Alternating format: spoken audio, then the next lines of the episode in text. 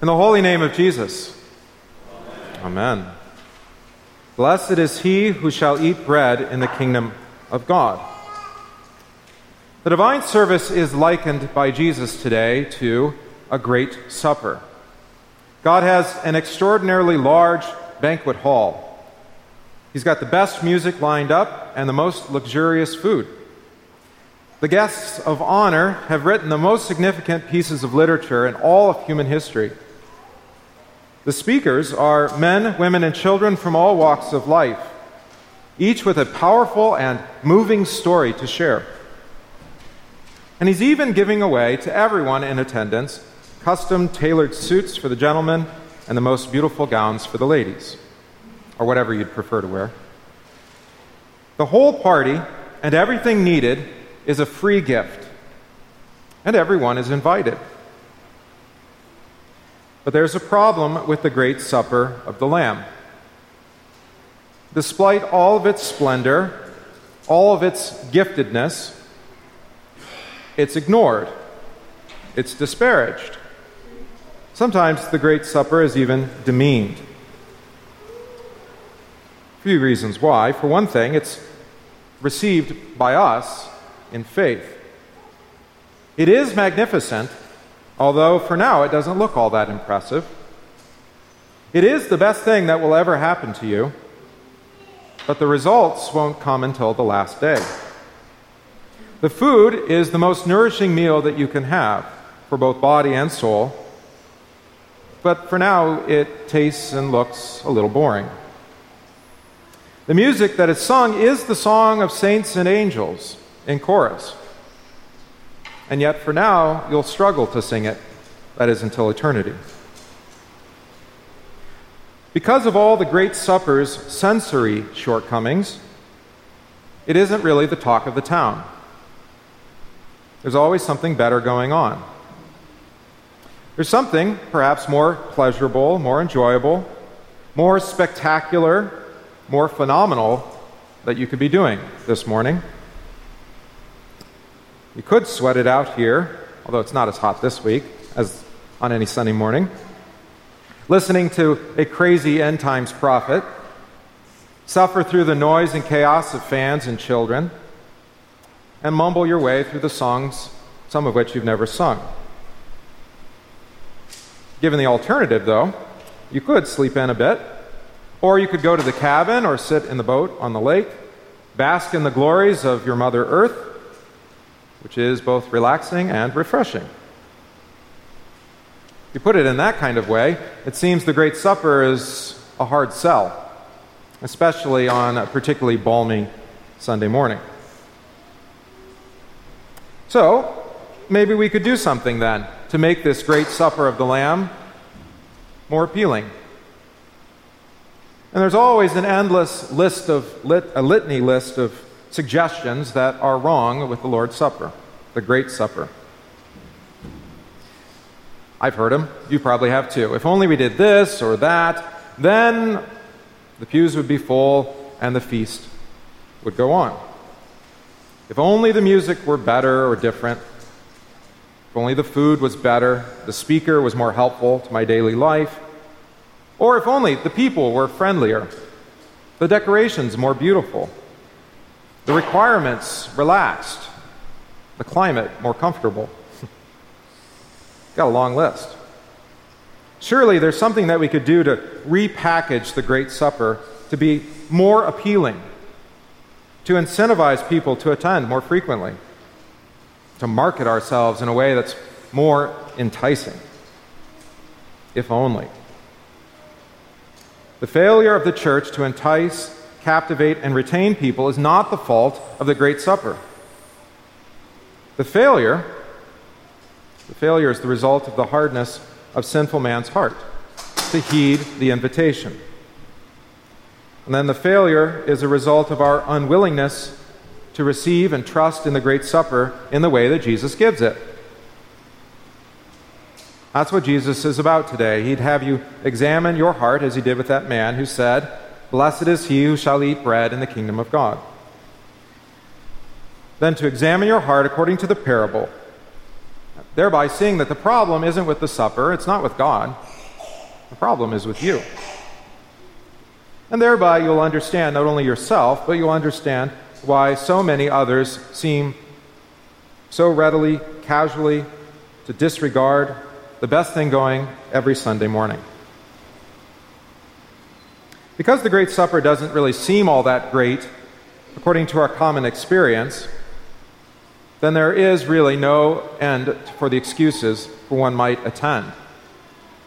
And in my experience, the excuses are, just as Jesus said, quite ordinary. They all, with one accord, began to make excuses. With one accord, meaning that every excuse that Jesus gives as examples today, they're really all the same excuse. It doesn't matter whether you have ground to work, or animals to tend to, or a wife to do something with. Jesus says that these failed excuses all cause you to miss the Great Supper. And actually, those ordinary excuses seem quite reasonable to us on the surface. I'm sure you've all encountered situations that are just like those. Time was of the essence, rain was coming, whatever. But I think the third excuse is even more the most sensible. I've married a wife and therefore I cannot come. This is the most common one of all. I need some family time. Sunday morning is for me, for my family. When else could we go on the trip? When else could we do things together? But Jesus again says that it's all the same. Whether it's your work, or it's your possessions, or it's your family, these are all just easy but really bad excuses that your sinful flesh makes to get in the way of receiving Jesus in his great supper. So then, of course, people say, Pastor, you need to call these people, you need to tell them to come. Look at your own heart.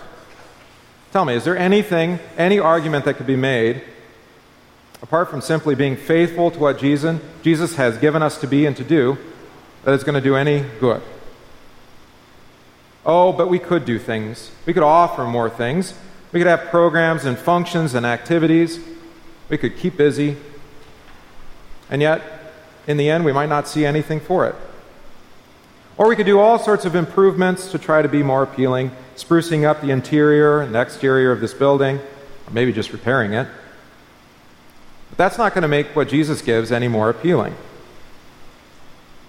all the ways that you could make the divine service, the Great Supper, more easy, accessible, friendly, comfortable, or just simply shorter, that isn't going to do anything to overcome the reluctance that is really resisting the work of the Holy Spirit and His invitation. You can whine and complain, or more, more or even better, just do some things, and still not see anything for it. Because it's actually about the word, it's about the invitation. That's the thing that does the converting of hearts, that brings people into the fellowship of the saints. Now, in case you're concerned, I'm not saying you can't be critical about what we do and why we do it. Ask hard questions. Everything this congregation does must be held under the authority of God's word. It's not done by fiat from the pastor or the council. Everything we say and do must conform to what Jesus gives us to say and to do. So, of course, there are little things that we do that are really completely indifferent, that we could take or leave. There are things that we do that teach the faith. That's necessary, but the thing that we do isn't necessarily the only way that could be done. There are all sorts of things that we identify as a congregation, maybe the way we govern ourselves that help us preserve and care for what God has entrusted here. But we could do it a different way.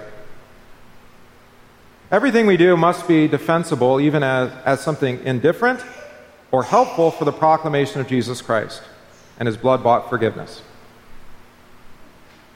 But that also means that anything that we do that causes even one of the littlest of us to live or to teach contrary to the great supper of the Lamb then that must be abandoned, rejected, if for a time, if not forever.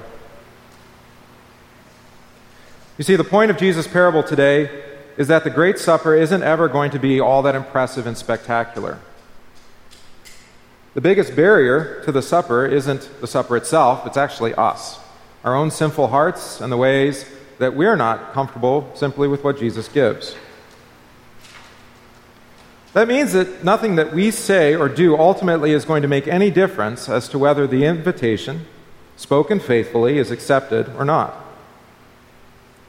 That's the only thing that actually matters that we're faithful to His word and the gifts as He gives them. And even while being faithful, the people we expect to listen and then to receive and with a joyful heart to come to faith and believe, sometimes they don't. It's not because we didn't do what we were given to do.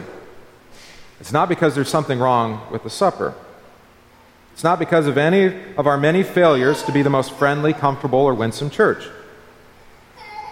It's not because of any individual's foibles or flaws, which of course we try to correct. Again, it's simply this you and those around you don't want to listen to Jesus and to receive him. Search your heart honestly. Examine it according to God's word. Use the Ten Commandments if you like, and you'll know that this is true. But thanks be to God, it actually doesn't matter in the end. Jesus will have you and all those whom are written in his book of life at his feast. You're here today, heeding the invitation, actually being forgiven for not wanting to be here. For all those unending excuses on what or why you don't think that this feast is for you today or any other Sunday. God will be your God, whether you want him to be or not. He'll move heaven and earth, if necessary, to get you through those doors and into this sanctuary to receive forgiveness from Him in His great supper of the Lamb. The invitation rings out over and over Come unto me. And if you finally come, find, you're going to find all those who have received it. Maybe even some that you didn't expect to find in the pew here this morning because nobody is excluded. As Jesus taught in the parable, the invitation kept going out until the supper was filled. There was no distinction not Jew, not Gentile, not male nor female, not moral, virtuous, upstanding types, and, well, the other kind. All the social outcasts, the screwed up oddballs, ex convicts, you name them, Jesus kept inviting until his feast was full. And he can do it because everyone walked through the doors forgiven in his name. So maybe to our eyes, it's not all that impressive and spectacular, at least not until the last day, when you and all the dead are raised, and your sleepy eyes will open to see the Lamb upon his throne, surrounded by a great cloud of witnesses.